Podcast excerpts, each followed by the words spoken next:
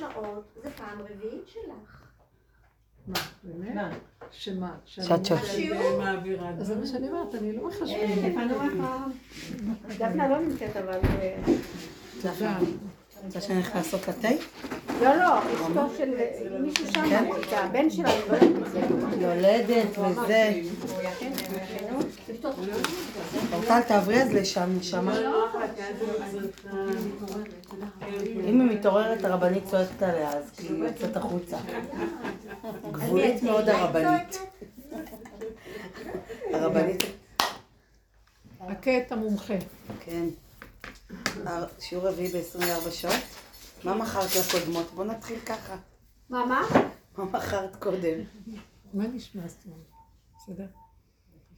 לא יודעת מה אני מוכרת. תגידו מה, מה אתן רוצות לשמוע, אם לא אני אדבר, וזה מה קשה. ראית מכל מה שלימדת עד עכשיו שלושה שיעורים, שהכי בוער, לא, כי יש כאן שאנחנו צריכים כל- לדעת? יש כל מיני, וצריך שאני אהיה מכוונת למה שצריך לשמוע, לא מה ש... אולי כל מישהו מה שתגידי איזה זה. משהו. תגידי משהו. אפשר אני להתייחס למה חדשה, אני שהיה. באתי בא לשמוע. כל מה שיש לך למכור. אפשר להתייחס למה שהיה אתמול? לא רוצה לקנות נרצחים. הייתי היום בבית קברות. היום היה אזכרה.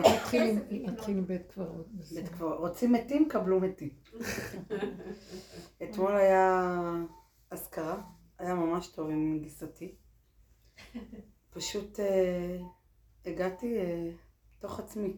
הם גם קשקשו מלא פקה פקה ופשוט קמתי כי לא היה לי סבלנות באוזן. במוצאי שבת. כן, לשמוע את זה.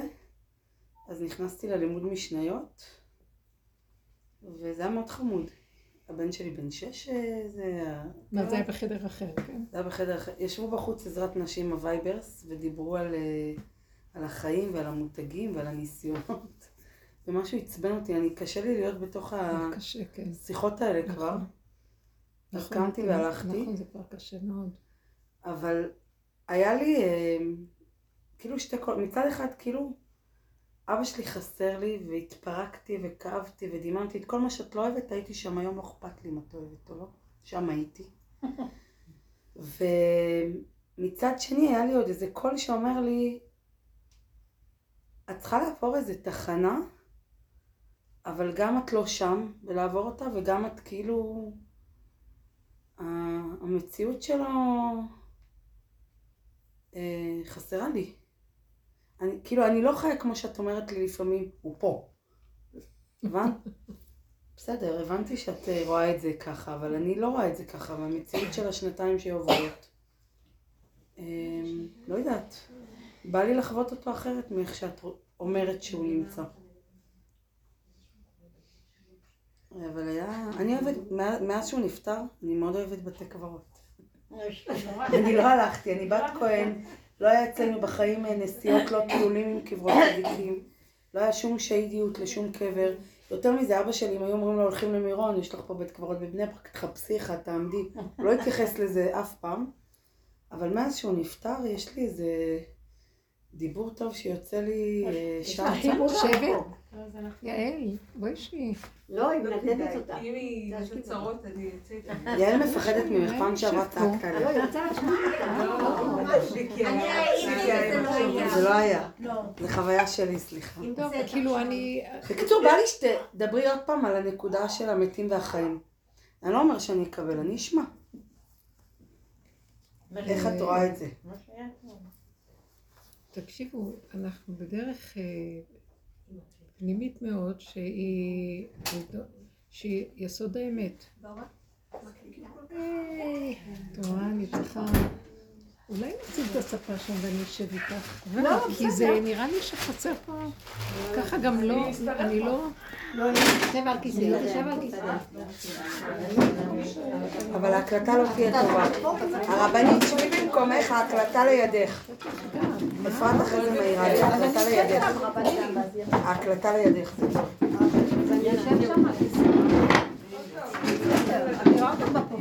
אין, תמיד שירותי תבוא, נרגיש, מה נעשה? לא יכולת להביא אותה קודם? וואי, היא הביאה אותי. את לא יכולת להביא אותה? לא הייתי יכולה. היא נולדה היא להעליב. נורמלית יחסית. לא, לא, לא, כבר לא, כבר לא. אוקיי.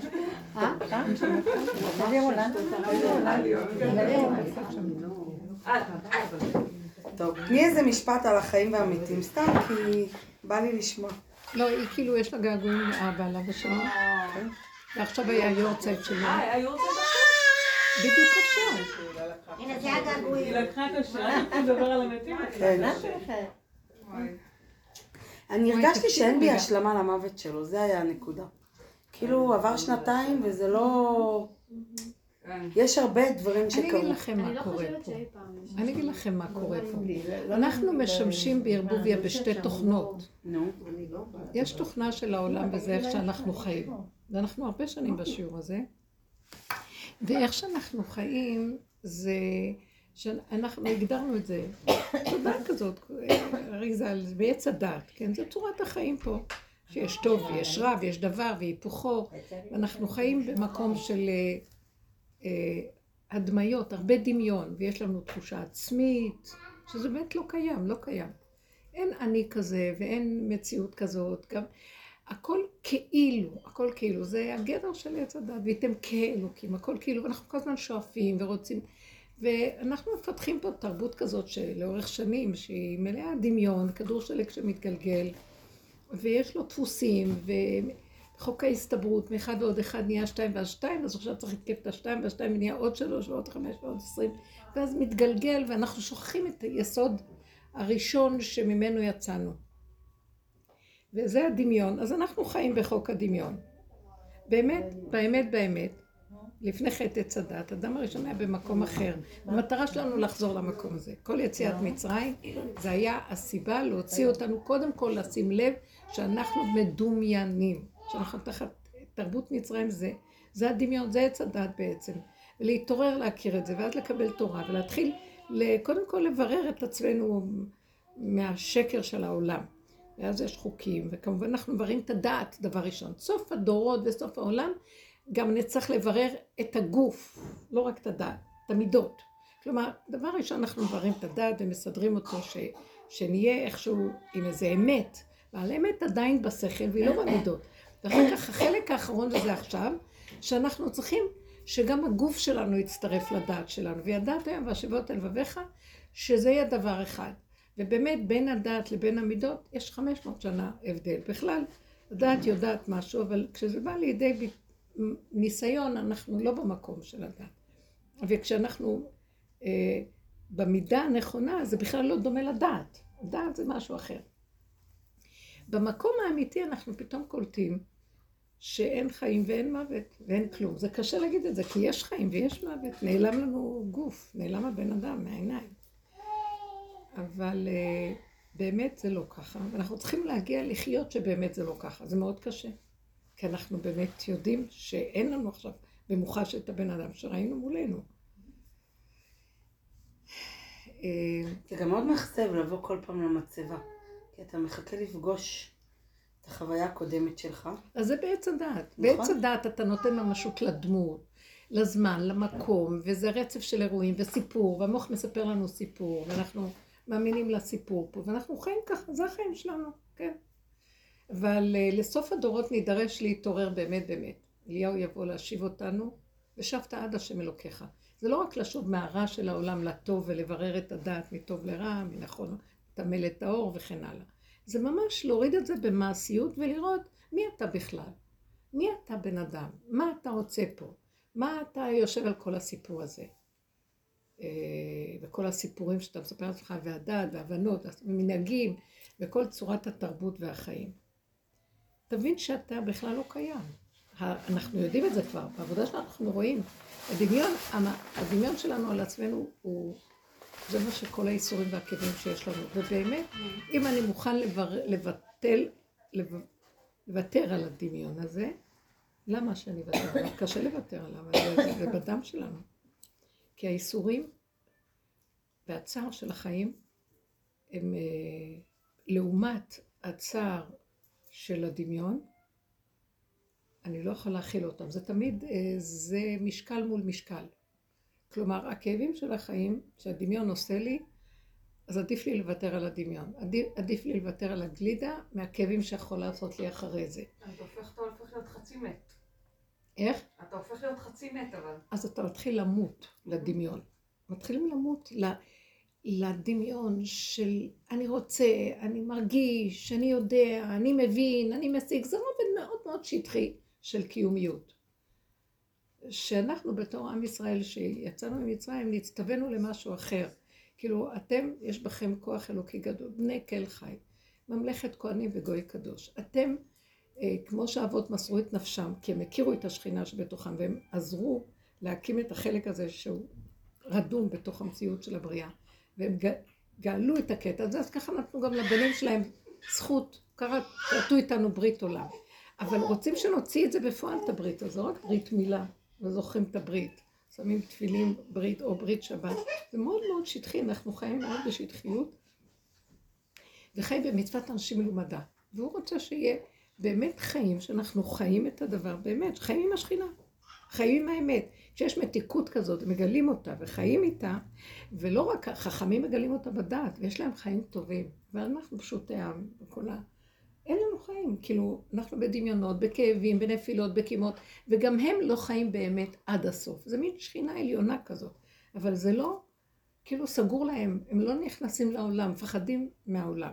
ואנחנו נזרקנו, העם הפשוט, ואנשים בעולם, וחוצים את המכות, ונופלים וקמים וקמים נופלים, ומלאי דמיונות, ומלאי ייסורים וכאבים, כמו שהסיפור שאת אומרת.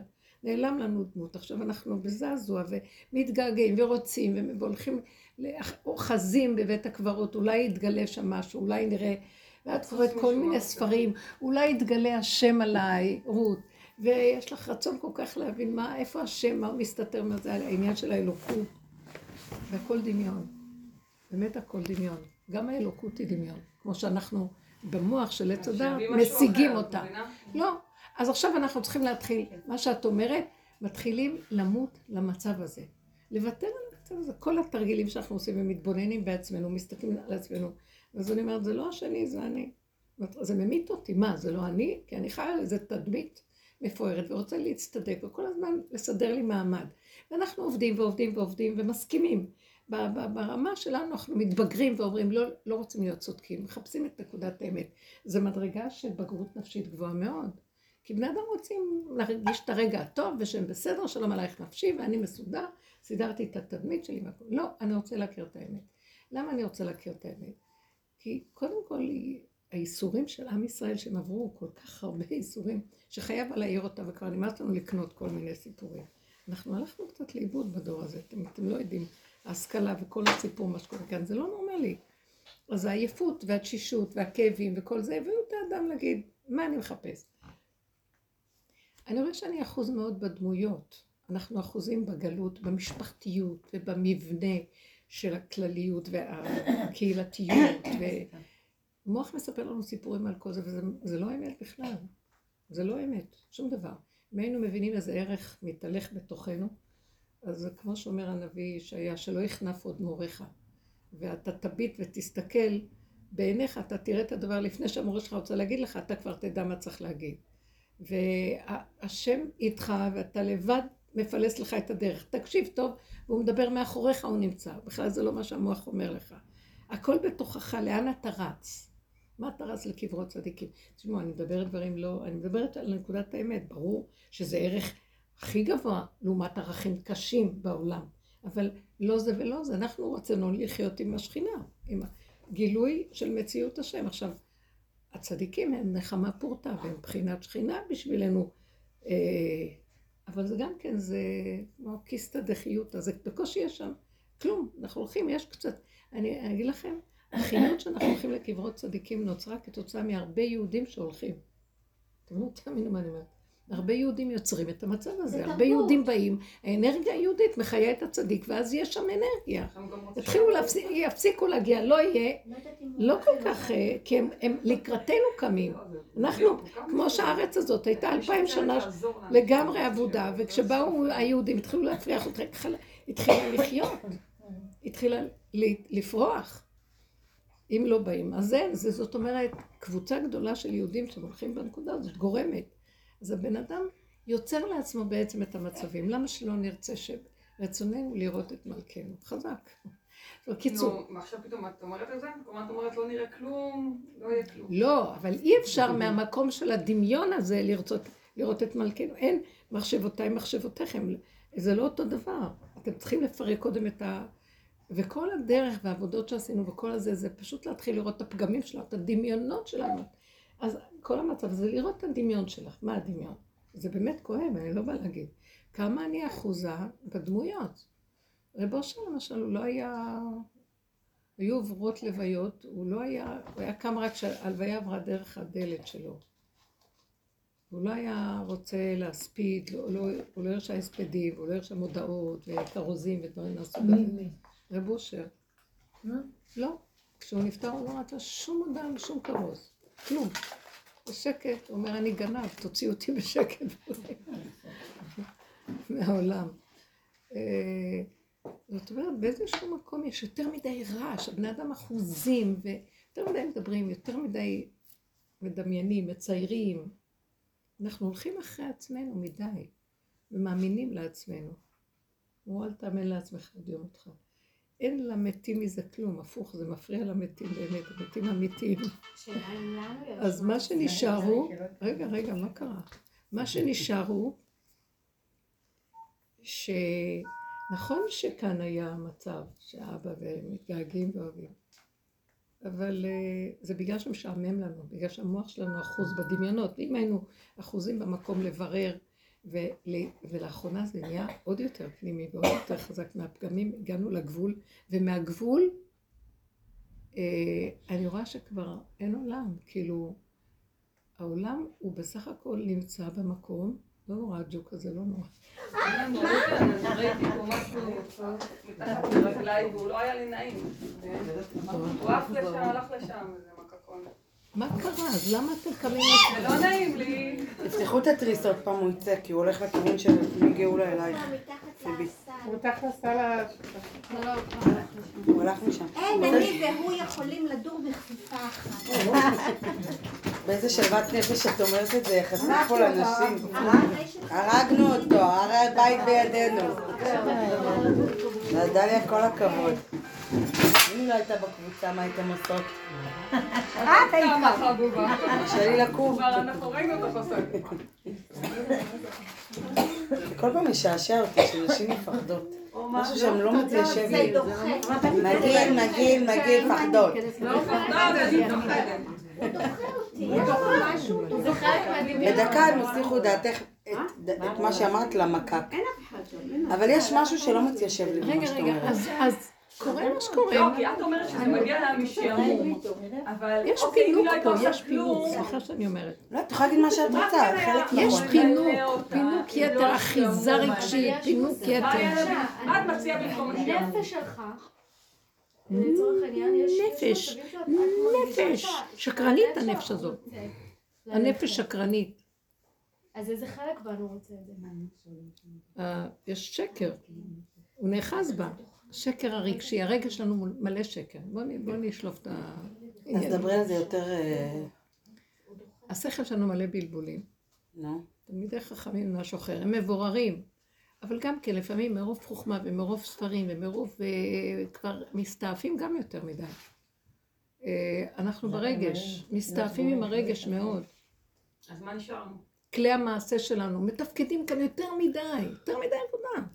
מה נשאר? צמצום, תחזרו פנימה. לא נשאר כלום. רגע, רגע, רגע, תכנסו פנימה לעצמכם. קבלו את עצמכם. עברנו הרבה הרבה, ראינו את הפגמים, הסתכלנו, זה כבר לא השני, זה אני. צמצמנו את העולם פנימה, פנימה, פנימה. נכנסנו לגבול. בגבול אני רואה שאני נשארתי אותו אה, מעוות לא יוכל לתקון. אבל מה? זה קטן, ואני כבר מפחדת לחטוף מכות, כי האדם הפגום הוא פגום עם פגום נפגש, זה נהיה קצר. אין מה לעשות, העולם מלא פגמים. אז אני נכנסת פנימה, ובפנימיות הזאת אני מקבלת ומשלימה עם עצמי איך שאני. ואוהבת את המקום שלי איך שזה, אני רק מבקשת שזה לא יצא החוצה. כי אז כאילו אני מפנה את הפנים שלי פנימה לעצמי. וכמו שהלשם אומר, היסוד של קיום האדם ובריאת האדם, שה, שהשם עשה בעולמו, שמעצמו לעצמו, האחדות של האדם, האחדות הכי גבוהה היא מהאדם מעצמו לעצמו. אין יותר אחדות אבל גדולה היא מזה. מרגישה את זה בעצמה לעצמה. שום דבר, שום דבר, לא. היא לא מרגישה את זה מעצמה. לא. אז יש. יש מה שנקרא חקיינות הדמיון. הדמיון גם מחקה את הכל. לדעת מעצמו לעצמו אה, חיבור אמיתי, זאת אומרת שלא יכאב לו כלום, שלא יחסר לו כלום, ואיך שזה ככה הכל בסדר. הנתון העכשווי, איך שהוא, ברמה הפשוטה, זה מה יש. ואם אתה לא שם? בדיוק, אתה לא שם. אז אם אתה לא, רגע, אם אתה לא שם, אז היעד חייב לבוא לשם. אז תחטוף. תחטוף, תחטוף מכות, תחטוף. היה לי משהו דומה, יש לכם כוח, לא תחטפו. כזה, כן, לא, לא עלינו, אבל כמו שאמרתי, אתם זוכרות שאמרתי שאני לא טסה יותר, כן? כן, נכון. אז שבוע שעבר טסתי. שמה, שמה? דברי ברור. שאני לא טסה יותר, כן. עלי איזה דרמה במטוס, שמענו חשבה היית שהיא מתה. בסנטבורית, שמענו. שיהיה שקט. כן, פגשנו את האחיילה שם. טוב, והטיסה חזור, שהיא הייתה יחסית רגועה, ולא יודעת, היא לא הייתה לי נעימה. הלוך דווקא היה בסדר, חזור, לא היה לי נעים. לא הבנתי מה שם, כאילו מה קרה לו, כי פעם ממש שנאתי לטוס, ואז בשלב איבדתי את הרגש, מה שנקרא, כאילו לא אכפת לי בכלל מה הבעיה בלטוס, ופתאום זה חוזר לי, ואני מרגישה לא נוח עם הטיסה. ואני אומרת, אוף, למה הייתי לטיסה? כמו תמיד, כאילו, בשביל מה הייתי צריכה את זה? אה, שונאת את זה. אה, טוב, בסדר. ממש בשלב מסוים כבר אמרנו, מתי מגיעים? ואז אמרתי, אוקיי, מה הבעיה שלך עם זה? מה יכול להיות? תמותי? תמותי, כאילו, מה יכול לקרות? אה, תמותי, אכפת לך? לא. אכפת לי אז דרך, כאילו, לא, לא בא לי כמה דקות לפחוד, כן? כן, כן, שזה יהיה מהר. ועכשיו מה הדבר הבא? הילדים, הילדים. מסכנים הילדים, אני גם בעלי ואני, כאילו, מה השאיר אותם לבד?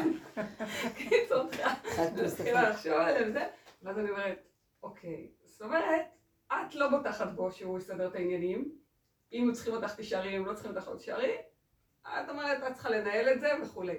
אמרתי לו, מה אתה רוצה שאני אעשה? באמת, אני לא בוטחת, נכון? כאילו, אני לא מרגישה את המקום הזה שאומר, לא אכפת לי מה יהיה, אתה תסדר את זה, אכפת לי. לא, לא לזה אני מתכוונת. אין דבר כזה שאדם יהיה פתוח עם המוח של העולם ויגיע, ויגיע למקום שלא אכפת לו. אין דבר כזה. בדיוק, אין דבר כזה. זה תוכנה כפייתית, מה שלא נעשה זה חוזר. אבל יש מה שנקרא לעקוף. סגירת המוח, לעקוף.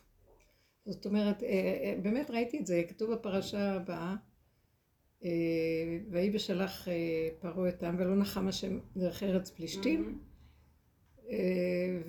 ויסובב השם את העם. אז פתאום אני קלטתי, הנה, הוכחה. אני מוצאת המון סימוכים לגאולה האחרונה בפרשיות האלה. מה אני רואה? שהגאולה, שהגאולה, כדי להיגאל לגמרי ולצאת מהמקום הזה, להיכנס לארץ ישראל תודעה אחרת, עולם אחר, אין ללכת אחד ועוד אחד שווה, בדרך הישרה, בטוען ונטען, בשכל של העולם. זה לעקוף, סיבוביות. למה? המפרשים אומרים, בשלושה ימים מגיעים לארץ ישראל, דרך ארץ פלישתים, מה הבעיה? למה? כל הסיבוב הזה. מסובב אותה. זאת אומרת, את צריכה לעקוף את המוח. את צריכה לעקוף. את רוצה גאולה? גאולה מהסערה, מהכאב, מהפחד. בכלל אי אפשר להיכנס להגיד, טוב, אז אני אמות. אז אנחנו עושים הרבה תרגילים לשכנע את עצמנו. אז לא אכפת לא, לי באמת, לא להבין מה אכפת לי. מטריד אותי. כי כאילו, לא אמות, בסדר, אני אמות, נו אז מה? לא רוצה באמצע, ולא, וחבל על הילדים. אז היא אומרת, אוקיי, מה את לוקחת את עצמך עכשיו את הפיקוד, את האחריות על הילדים? גם אם תביני עד מחר, זה. יקרה. זה לא משנה ההבנה, תביני. בין ההבנה לבין האמת המון הבדל. 500 שנה. אוקיי, אוקיי. את מה רוצה כן? להבין ואת חושבת אוקיי, שרגע, לא. הבנתי, לא, אני רוצה להסביר את זה. הבנתי, ואז נהיה לך נחמה פורטה, הבנתי. ההבנה הזאת היא רק זמנית, אחרי רגע היא עוד פעם חוזרת. תביני, תסדרי לה פתרון, עוד פעם היא רוצה הבנה, עוד פעם תחזרי עוד פעם. אין להבין, תעזבי את ההבנה, אין להבין, יש ככה.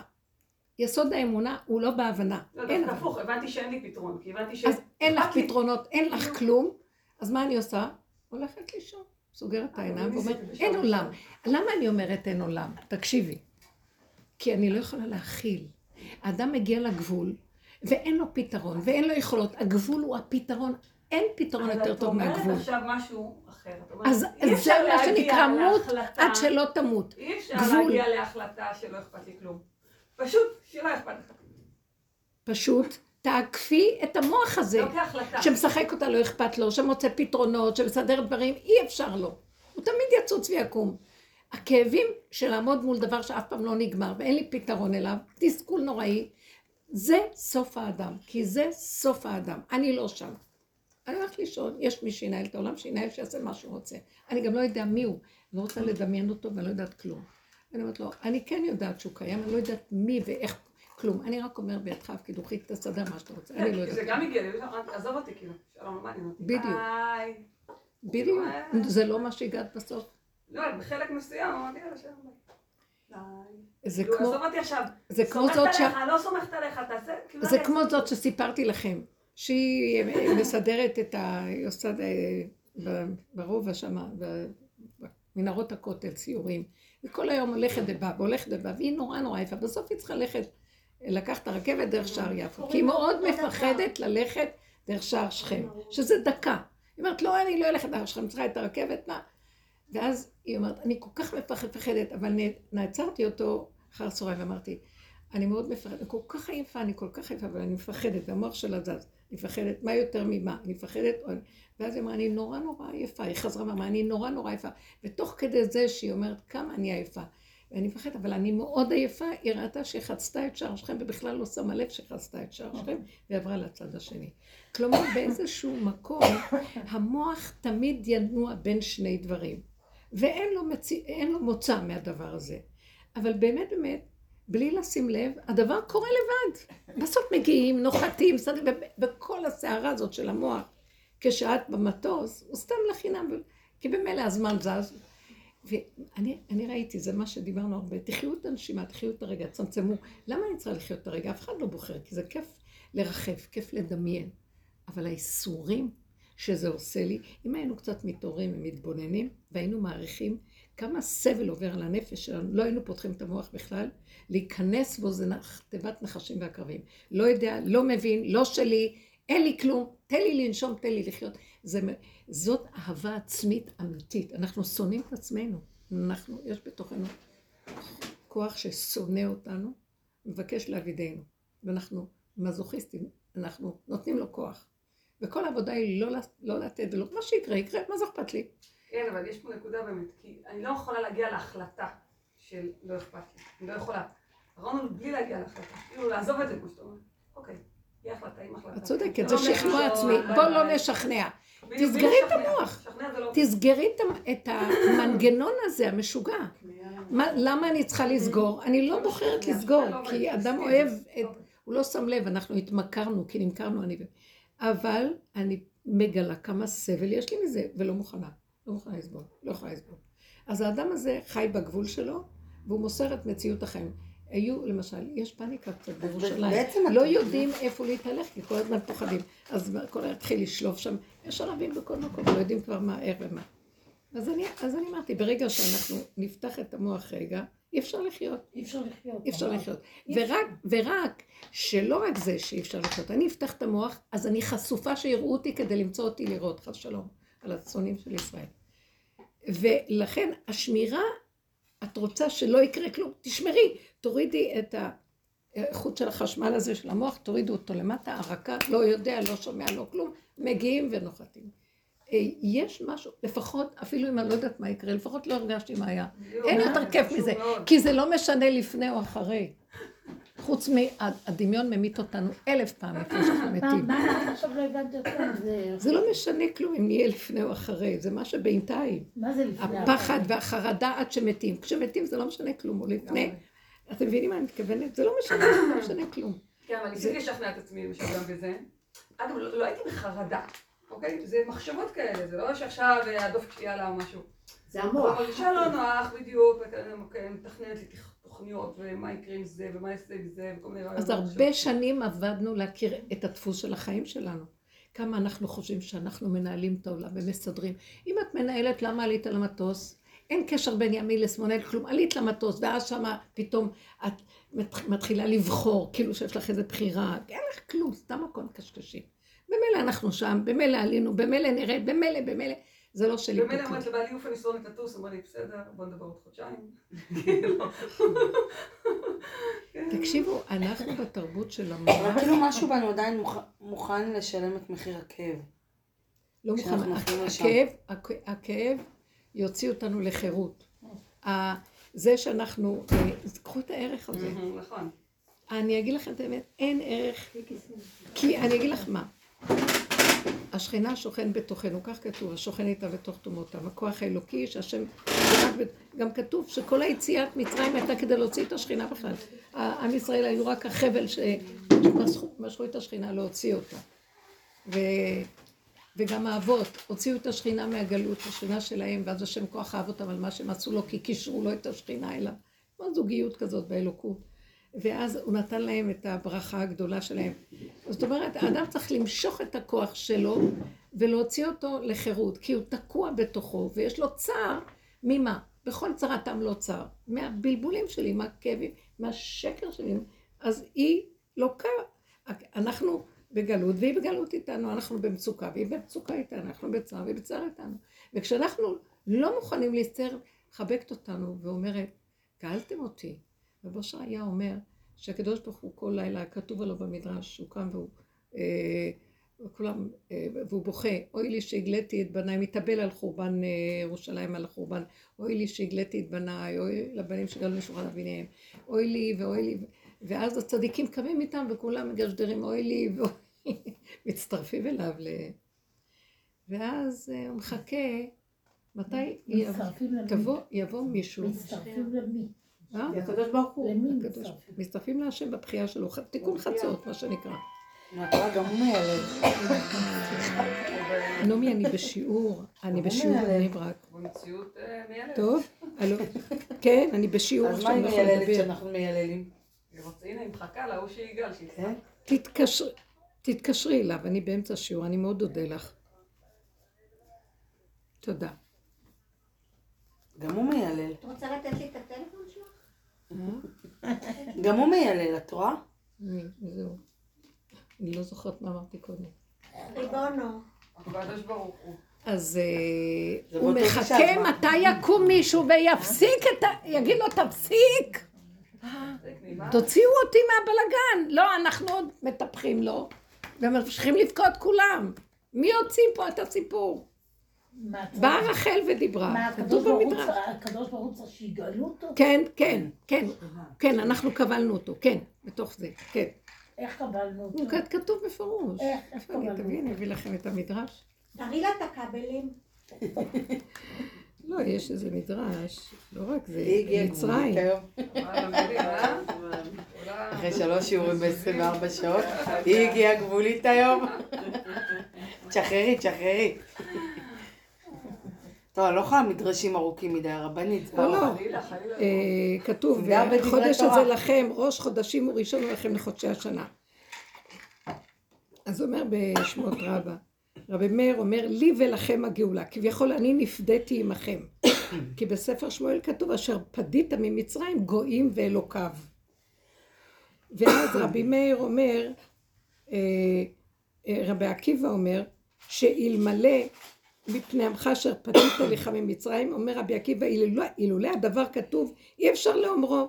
כביכול אמרו ישראל לפני המקום, עצמך פדית. מה? הוא נמצא בתוך הגלות והוא פדה את עצמו, חלק הזה פודה את זה, חלק... השכינה זה כוח אלוקי ששוכן איתנו פה, אחרת לא היה לנו פה חיים רגע.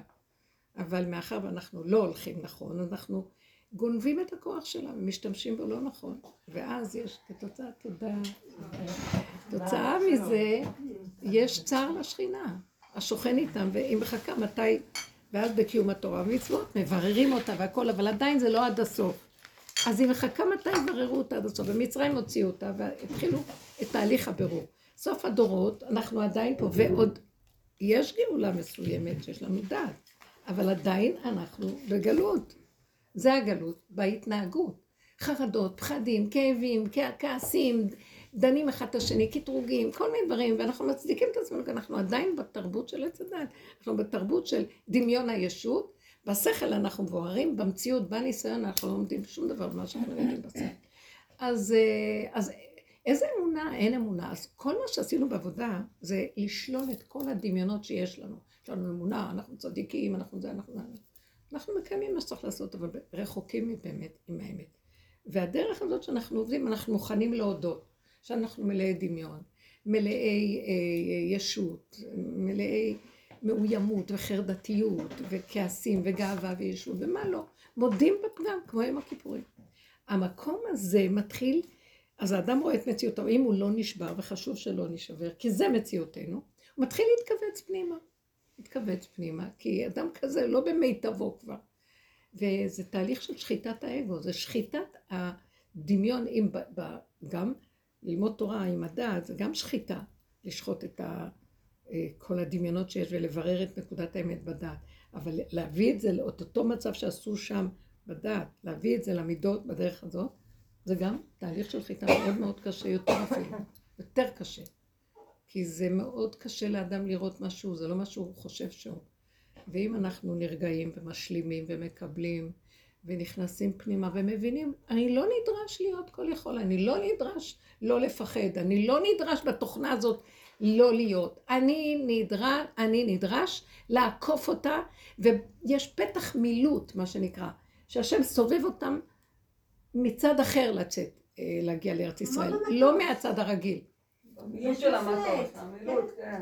עכשיו, כדי להגיע למקום הזה, זה הסוף, זה הגבוליות שאנחנו מדברים עליה לאחרונה. לאחרונה אני ממש מרגישה שאין יותר מה, אין יותר מה לשפוט ולדון את השני, בטח, בטח לא כבר זה אנחנו, אבל גם את עצמנו כבר בכלל לא. ולקבל את עצמנו שאנחנו, כי אנחנו לא נדרשים לכלום. רק שיהיה לנו חיים טובים כמו ילד קטן עם עצמו, והפנים שלנו לשכינה, לגב של העולם. הגב שלנו לעולם, כי זה מה שאני, ואין לה טענה אליי, והיא אומרת, או, סוף סוף חזרתם אליי. אני אעטוף אתכם, אני אטפל בכם, אני, אני אחזיק אתכם. תעשו מה שאתם צריכים ואני איתכם. אז אם אני עכשיו אחשוב על הסכנה שיש בירושלים, אני לא אוכל לחיות. אז אני לא, אני נכנסת פנימה, ואומרת, בעדך הפקיד רוחי, תעשה איתי מה שאתה רוצה, לא רוצה יותר לחשוב על כלום. זהו, וככה מתהלכים, רגע, רגע, רגע, רגע, בלי לחשוב איפה הולכים, מה הולכים, מה עושים, לא עושים. כדוגמת זאת שהיא התבלבלה במוח, אבל הגוף החלש שלה, מאחר והוא לא יכול היה, כבר משך את עצמו מכוח האנרציה הפשוטה, מהמקום הכי שנוח לו, וזהו. והיא יצאה, המוח היה פתוח ומתבלבל, הוא לא בעוד הרגיש שהגוף, את העייפות. לא הרגיש- לא הרגיש שהגוף פשוט הוביל, היא לא בלי הרגישה מוח. את הפחד. אתם יודעים משהו רגע? כן. היא הייתה עייפה, את הפחד היא לא הרגישה. אבל גם לילד גם. לילד, את כן. נתת דוגמה שתפסה, כי היום התכתבתי עם בילה, ואז כתבתי לה שאני מרגישה כמו הילד הקטן הזה ששוכב על הרצפה ומוחה, כאילו טנטרום. משהו בי מתנגד כאילו למוות של אבא שלי, ועכשיו אני על הרצפה רוקעת, עם בכי, וזה בדיוק מה שכתבתי לה, אבל אולי הילד הקטן זה רגע ועובר, כאילו, כן, זה נכון, כן. אנחנו... כי גם, כי המון פעמים את מקבילה את זה לתינוק או לילד, אבל גם הוא מיילל, בסוף הוא גם מתנגד למשהו. אבל אני אגיד לכם את האמת, כן. לא ראיתי שמשהו מועיל לי. אה, לא, הם כבר הלכו, אה, אנשי אמונה אבדו ואינם. אנחנו יושבים כאן ומבכים ומייללים. אין לי כוח לסבול. אז אם הוא הלך לעולמו, שילך לעולמו, מנוחתו כבוד. שאם נגזר עלי להיות פה, אז אני צריכה... לב- למה המוח שלי שם? אבל זה איך שאנחנו אחוזים ברגשיות. מאוד אז מאוד. מה, אחרי כזה אירוע ששבע אנשים נהרגים, אני צריכה להיות... אה, כן, מאוד. בלי שום... אה, תשברי על עצמך. רגע, לא, רגע. יש רגע, יש אה, רגע אין רגע שיוצא. של כאב, של השתתפות, של אה, בכי, של יעל. לעשות חשבון נפש. הרי עם ישראל ערבים זה לזה, וערבים זה לזה. זה הכל דיבורים, זה הכל דיבורים גויים. אני אגיד לך משהו, ש... רבו שלה תמיד היה אומר, אתם חושבים שזה מישהו הלך שם והרג? אני כל יום הורג. אני בתוכי הורג שלושה מימין וחמש משמאל, ואני כל היום בלשון רע אחד גומר על זה והולך מזה.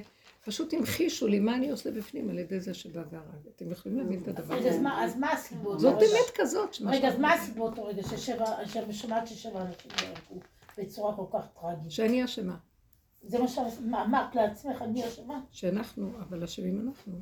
כל זה לא קורה סתם. אוקיי, אז אמרת, אני אשמה. אז אני לא, ואז אני אומרת להשם ריבונו של עולם, זה כל הזמן, כולנו צריכים להגיד את זה, זה לא כמה שאומרים את זה, אבל אני אומרת לו, ריבונו של עולם, אמרתי והתוודעתי, ומה שאני לא, אה, זה לא מגיע לזה שבסוף אדם בסוף יוצא והורג, זה מתחיל מאיזה מקום. את חושבת שאדם סתם יוצא והורג?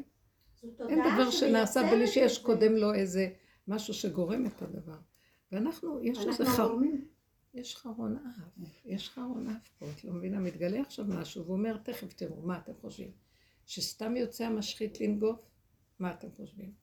אבל מה הוא אומר? שימו דם על המשקוף, אלה שזבחו את יצרם, הדם הזה חשוב לי, ותכנסו פנימה, ואל תעזו להוציא את כי האף דומה החוצה. מושך דומה, דם מושך דם. אנחנו עכשיו נרצה לנקום בהם, הם- הדם מושך דם.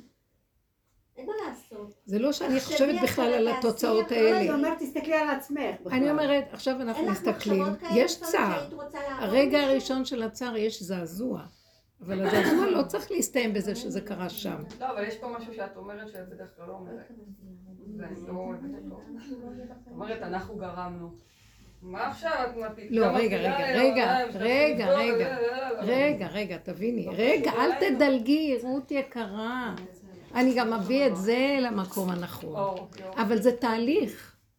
זה לא מסתיים שהם עושים ואיזה זה רוצים הגנבים אחרי השוטרים והשוטרים אחרי הגנבים. זה לא ילך. אדם צריך לדעת, הוא הגנב. הוא רודף, השוטר, זה לא משנה. אבל ברגע שאני רואה ואני מודה, ביום הכיפורים, אחרי זה אני אומר, אחרי זה אני גם מגיעה למדרגה אחרת. כמה שאני לא אתוודע, לא אני אמשיך. ואעשה את זה ואני לא יכול. כי הנתונים פה גורמים לי את המצב הזה, ואני לא יכול להשתנות. ואז זה לא, לא עליי. עכשיו, אדם שעובר את התהליך הזה, אז הוא במקום אחר. דרכו יכול להיכנס כוח שיגאל את המצב הזה. כי הוא הופך להיות כלי שכבר לא בסטנדרט של העולם, זה אחרי זה, וזה רץ עם זה, והוא מצטדק ומאשים את זה. זה כבר משהו אחר, זה רובד אחר. השם מחפש אנשים כאלה. בשביל זה הוא יצר אומה כזאת, שאנחנו נהיה כלים, שיתגלה כאן כוח של אמת דרכנו, אלא הוא צריך את הגופים שלנו, אין לו גוף, לא דמות הגוף. הגופים שלנו הם צינורות שדרכו הוא מתגלה. ואז תתחיל להתפשט האמת בעולם, וכולם יכירו וידעו, וייבהלו, כן? ייבהלו, יעשו חשבון. ואם לא, אז המשחית, זה קשה. אז אנחנו מבקשים מהשם הרחמים, זה לא אומר שלא נזדעזע, אבל הזעזוע, אה, הוא לא צריך, צריך להיזהר לא מהרגש. את זה החוצה. הרגש גונב, הרגש מאוד גונב. כי באמת זה אדם, מה היה, מה היה, ושימו לב, הוא מתרגש, אבל הוא יותר רוצה לדעת מה היה, כי יש לו איזו סקרנות שמשעמם לו, יש לו שיממון בפנים, הוא מחפש את הנייס, וכזה לדעת מה קרה פה, לא קרה פה, כן קרה, ואז הוא חושב שהוא מצטער נורא על מה זה שהיה. לא- כבר וכל- לא רגש. זה לא באמת אמיתי, זה לא באמת זה היה ידע, זה רכילות, זה זה כאילו... יש בזה, יש. צער. כי נראה לי שרגש זה דווקא דבר שהוא מאוד עוזר לי לדייק. אני, אנחנו בעבודה הזאת באנו ל...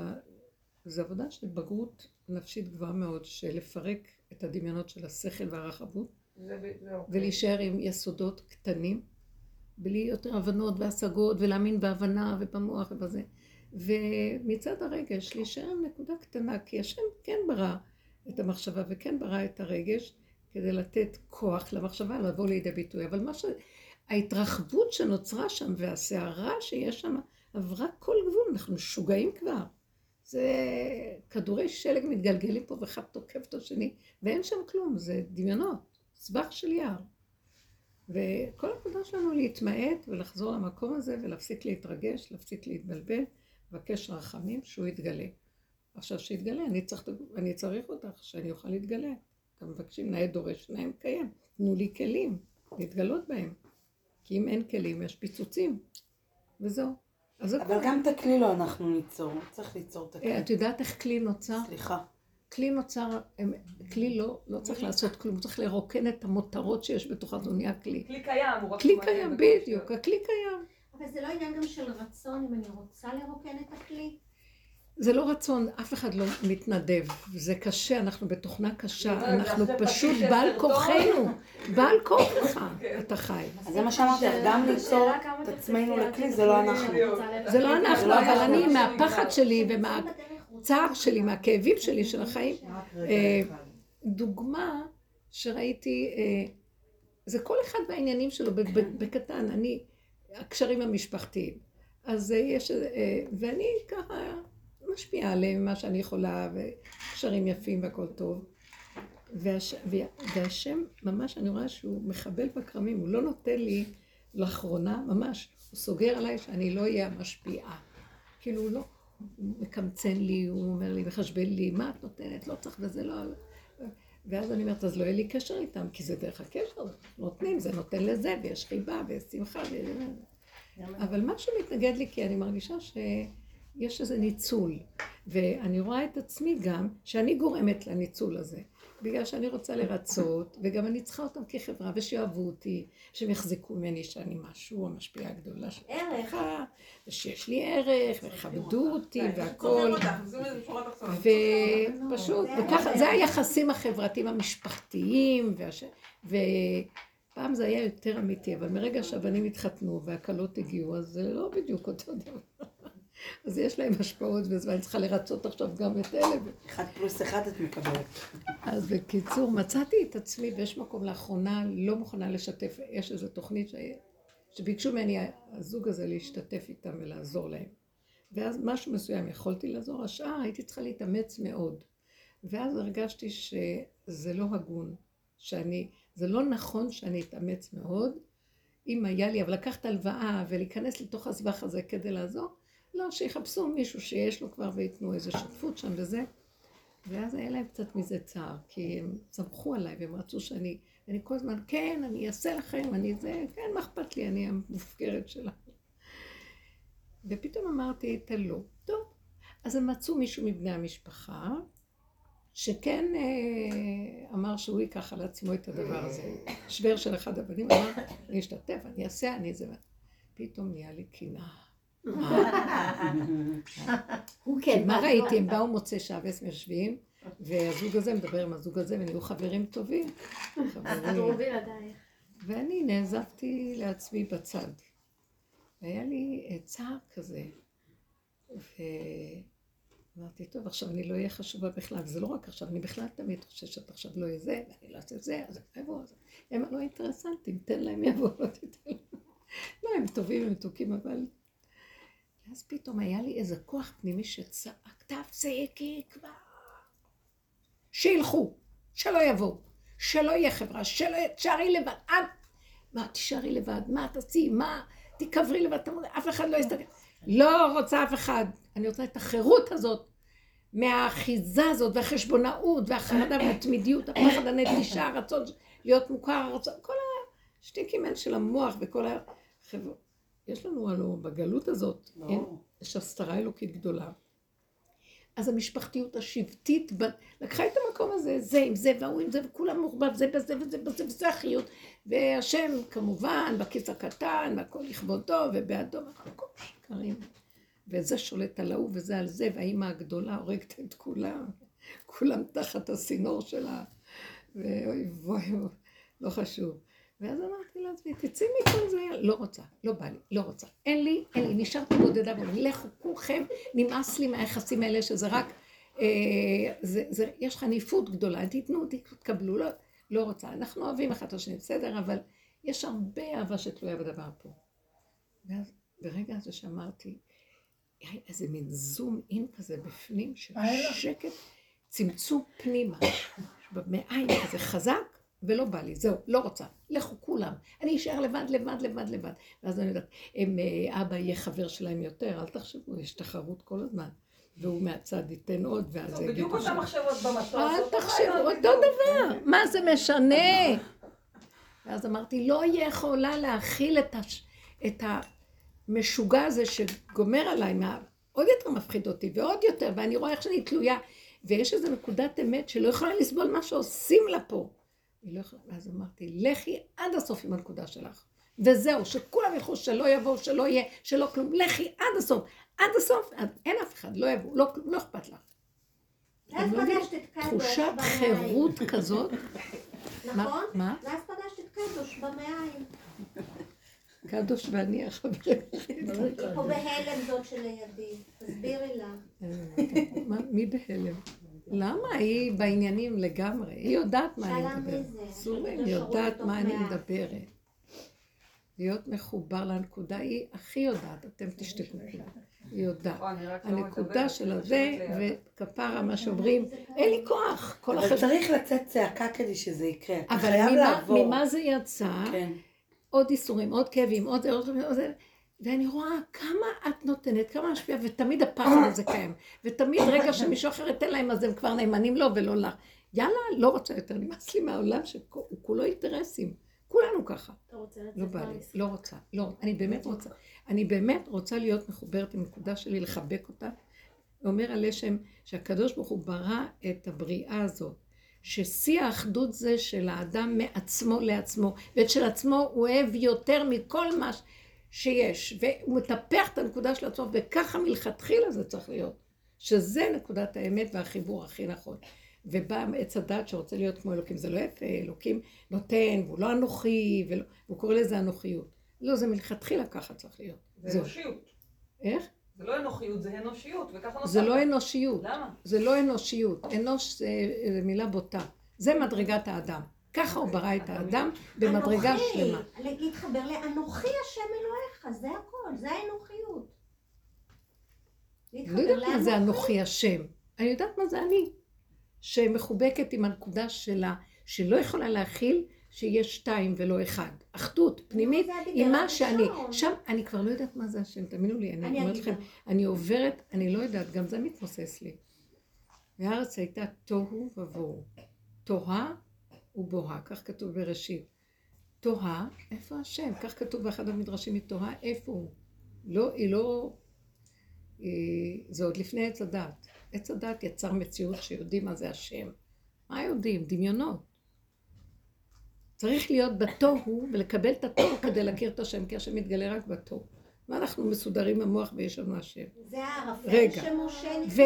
וכשהיא תוהה איפה הוא, אז תוהו ובוהו. בתוהו בוהו. בתוך התוהו הזה הוא נמצא, שקט. קבלו את התוהו. קבלו את התוהו. כאילו. מה זאת אומרת? בתוך התוהו. זה אין מוח. תוהו זה חומר? גלם בלי מוח. יסוד פשוט ראשוני. אקסיומה ראשונית קיומית. זה התוהו, אורגנית, פשוטה. חומר גלם שממנו מתחיל להיווצר צורות, בסדר? ועכשיו, בתוך זה יש אותו, כי מי יצר אותו? אם אני נושם שם, זה הוא. זה מה שאני צריכה לבדוק. אני נושמת, הוא נמצא בנשימה. בתוך, אני לא יודעת איפה אתה, רגע, את נושמת כשאת לא יודעת איפה הוא, תתרכזי בנשימה, נגמר המוח. אין כן ואין לא, ואין איפה הוא, ולמה הוא, וכמה הוא, ומה אני אחפש אותו. אין כלום, יש רק נשימה. זה השם. שלום. אמיתי בגוף, בגולם, בחומר, בגבוליות.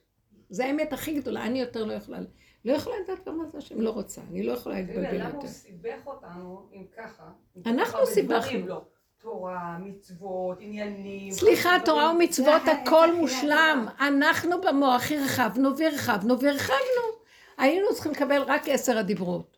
נשברו הלוחות הראשונים, נהיה מלא, מלא, זה עשה שבירה גדולה, ואז נהיה הרבה פסוקים והרבה דיבורים והרבה מצוות והרבה והרבה והרבה והרבה. אז אנחנו עכשיו עם הרבה. וכל העבודה לקחת את הריבוי ולחזור לצמצום. זה סוף הדרך. ולהישאר עם פשטות וקטנות. אנחנו, איך מישהו.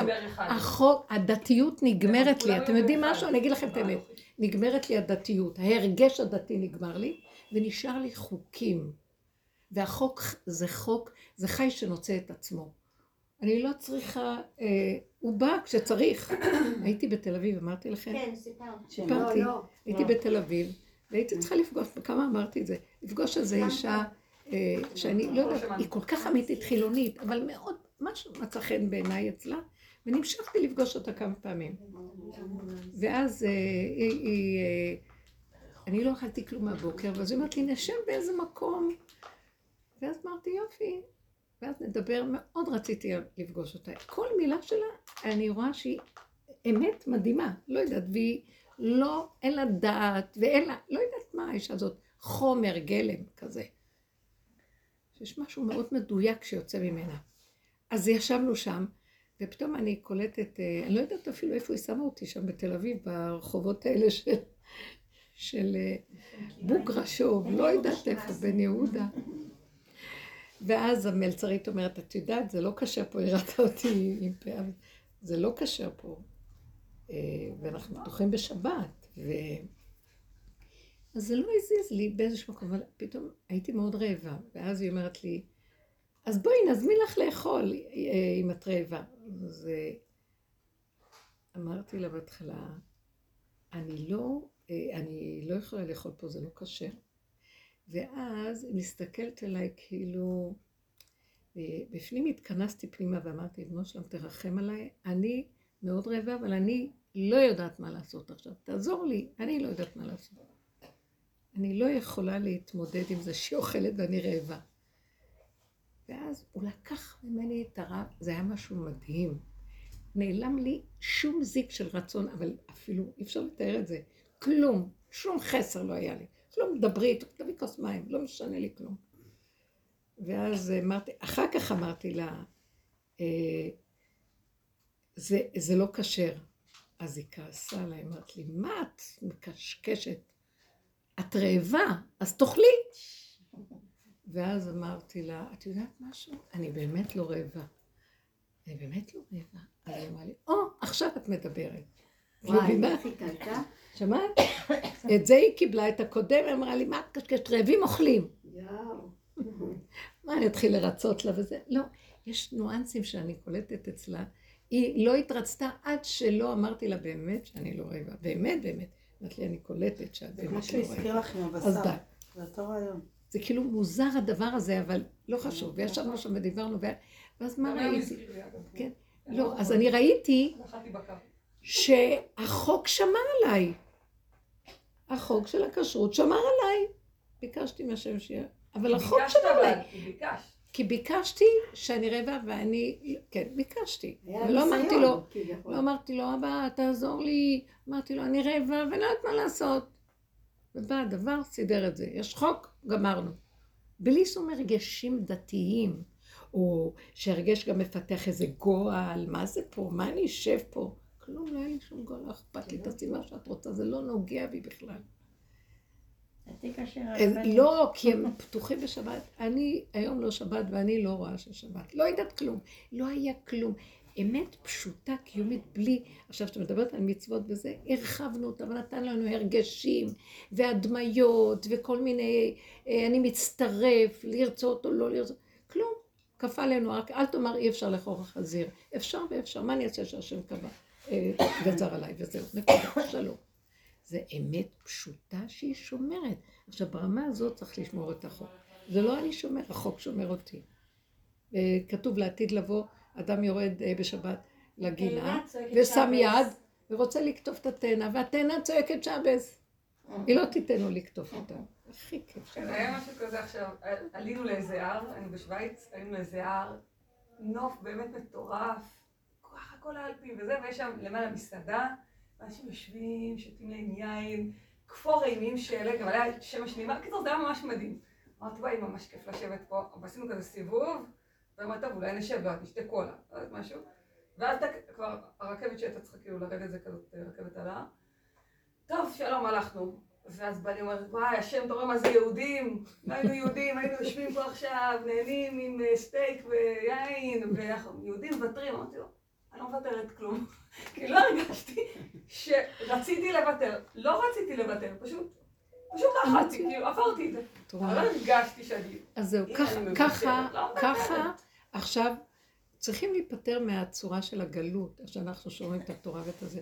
ככה יתחיל להיות, גילוי שכינה, שהיא התורה מבשרי, אה, תורה את מתגלה. ושומרת על האדם. אומר לי, במציאות, ויתרת. זה נכון, במציאות לא אכלתי, אבל לא הרגשתי שאני... כן, לא היה מאבק, בואי נגיד. לך את ההגדרה, לא כן. היה מאבק של זה נגד זה כן, וההוא נגד זה, לא ואז ביטחלתי. האגרה, פשוט ואז לא אני... לא, אין מלחמה.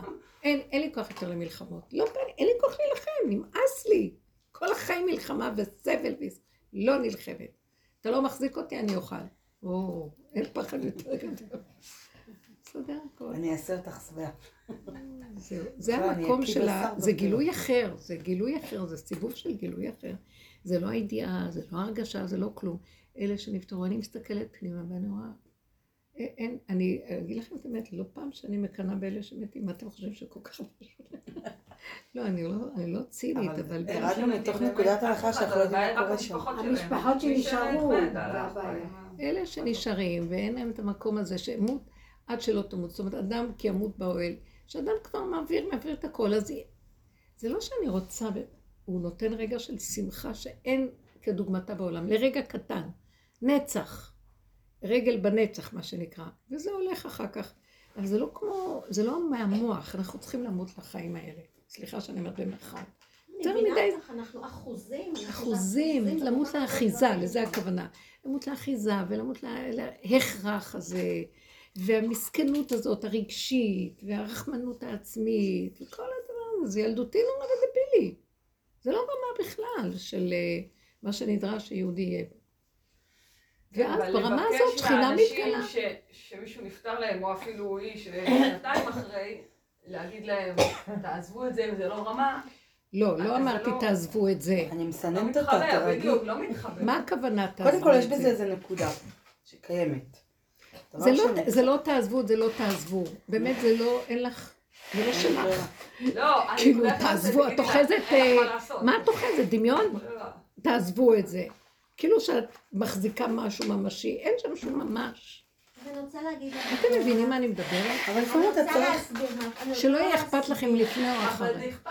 אבא שלי נפטר לפני אבל אם זה אכפת, תסתכלי. שאכפת ותפרקי את האכפתיות. לא להצדיק את האכפתיות ולהישאר שם. האכפתיות זה כדי לראות אותה, להכיר אותה, להתוודות עליה, ולפרק אותה, והתוודו את חטאותם לפני השם. זה לא להצדיק, ככה זה. אבא שלי נפטר, כל מיני. אבא שלי נפטר לפני שלוש שנים, שנה וחצי. אין, גיל ל- ליתמות, אין גיל. נפטר לפני שלוש שנים, אמא שלי שנה וחצי לפניו, והוא היה דמות מאוד, הם היו דומיננטיים, אבא שלי גם היה, ומצאתי את עצמי יום יום מייבבת. זאת אומרת, לא באתי לספר לה את זה.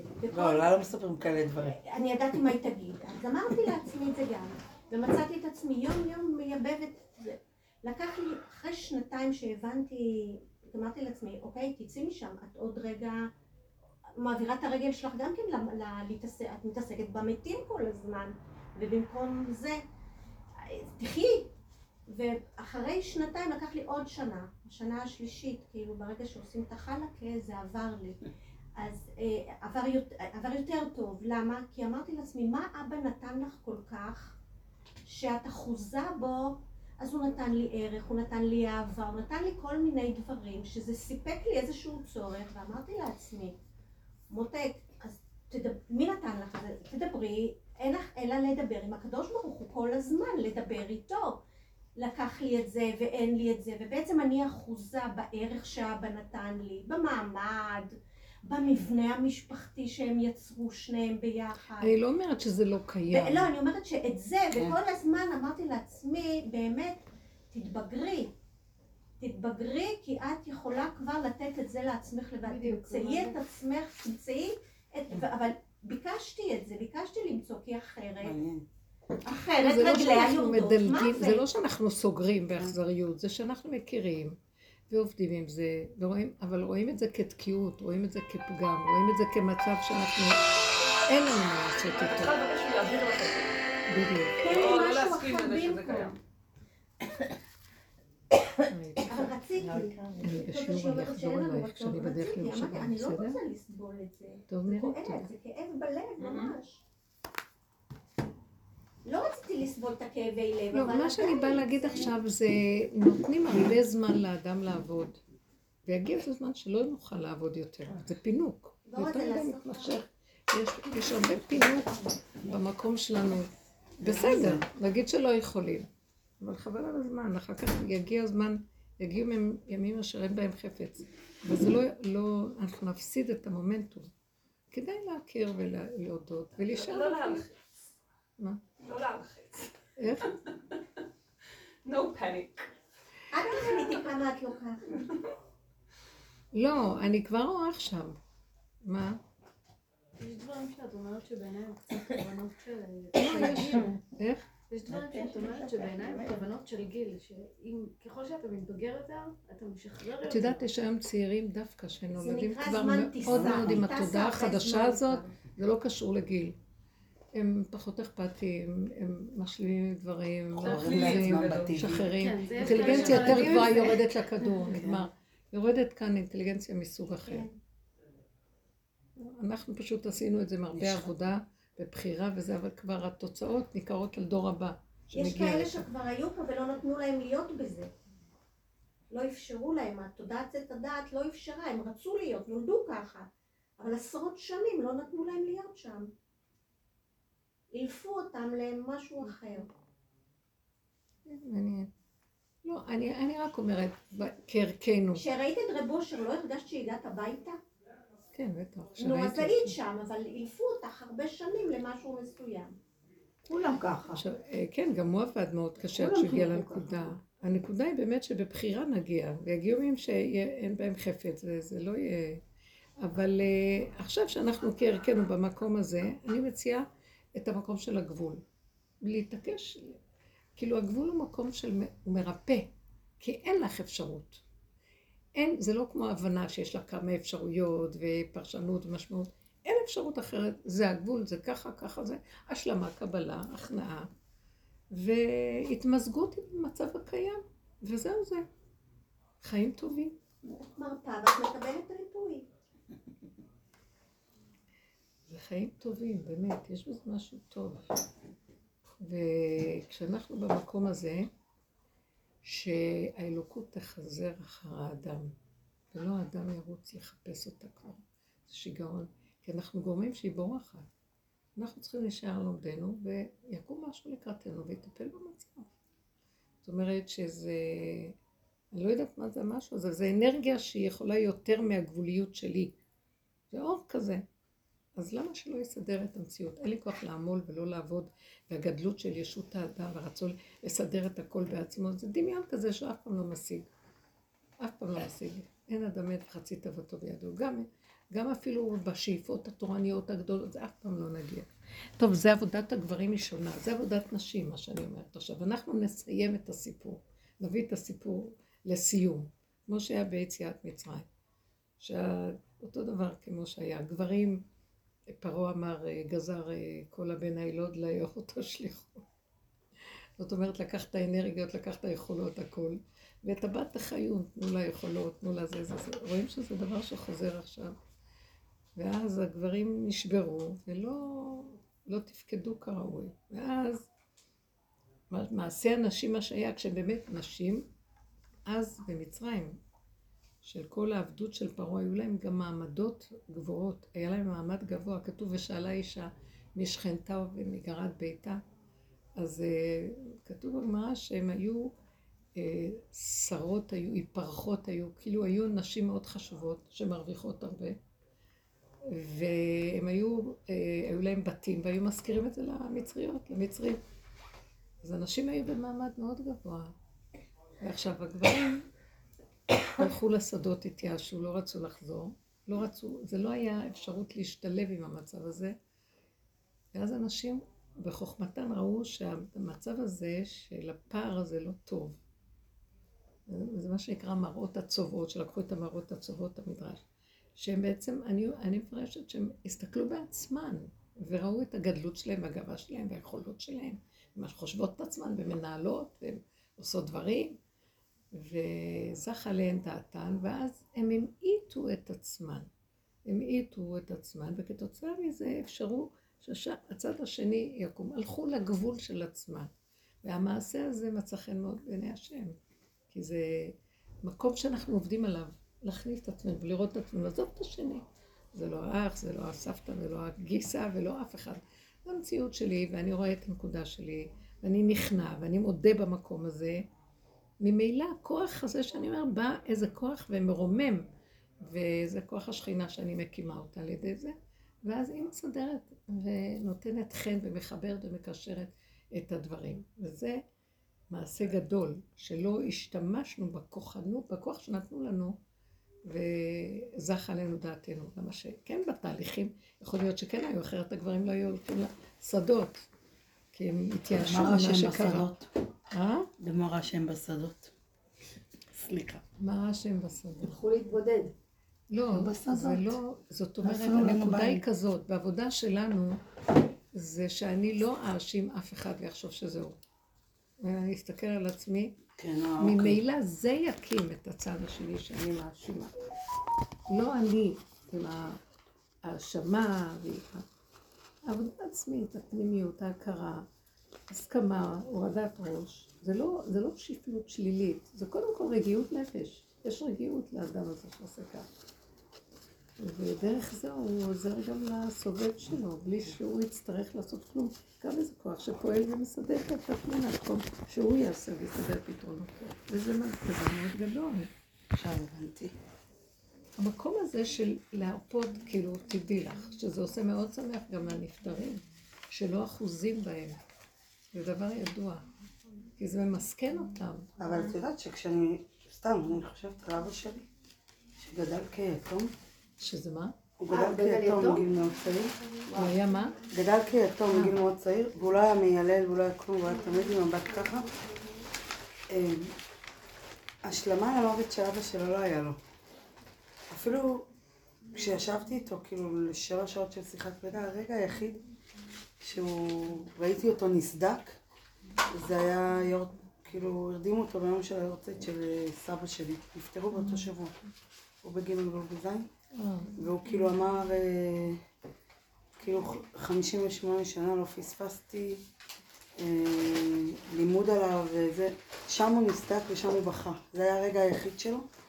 אז הוא התעשת גם מזה מאוד מהר, אבל כאילו, אם אני מסתכלת עליו,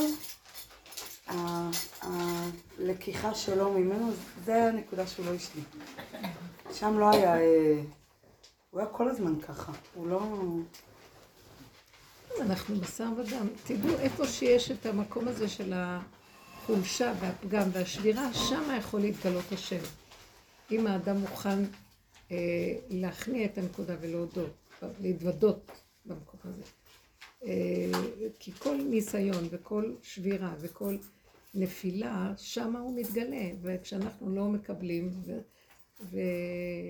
ומכניסים שם רגשים וזה, אז אנחנו מפסידים את הגילוי.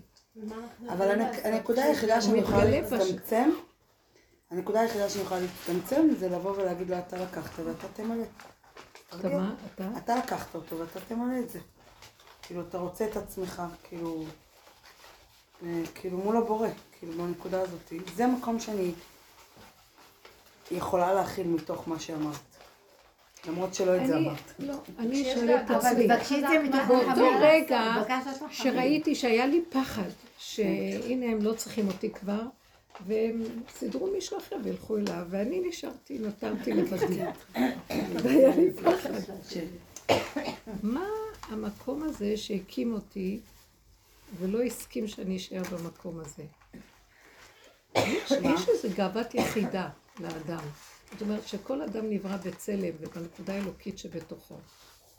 למה שאני אתן את מציאותי בשביל מישהו אחר? סליחה שאני אומרת דבר כן. שהוא פשוט. למה שאני...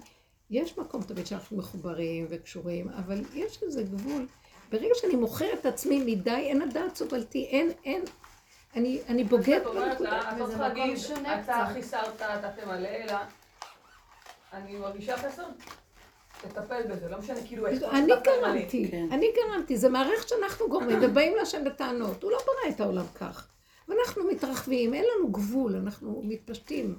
ואז אנחנו אומרים, אתה לקחת אותו, אתה...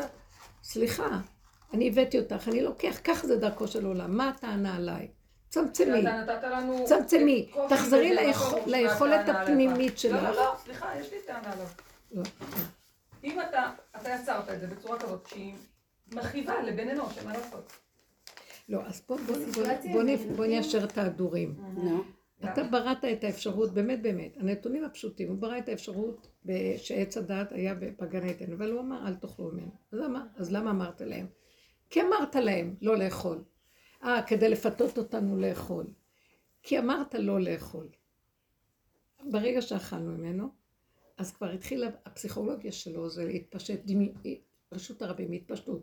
נהיה, מאחד נהיה חמישים אלף אלפים. אוקיי. ואז אתם, אה, הכל, המחשבות תתרבו, הרגשות תתרבו, הפעולות תתרבו, ומדבר לדבר לדבר, העולם, הנה העולם זה התוצאה שלו.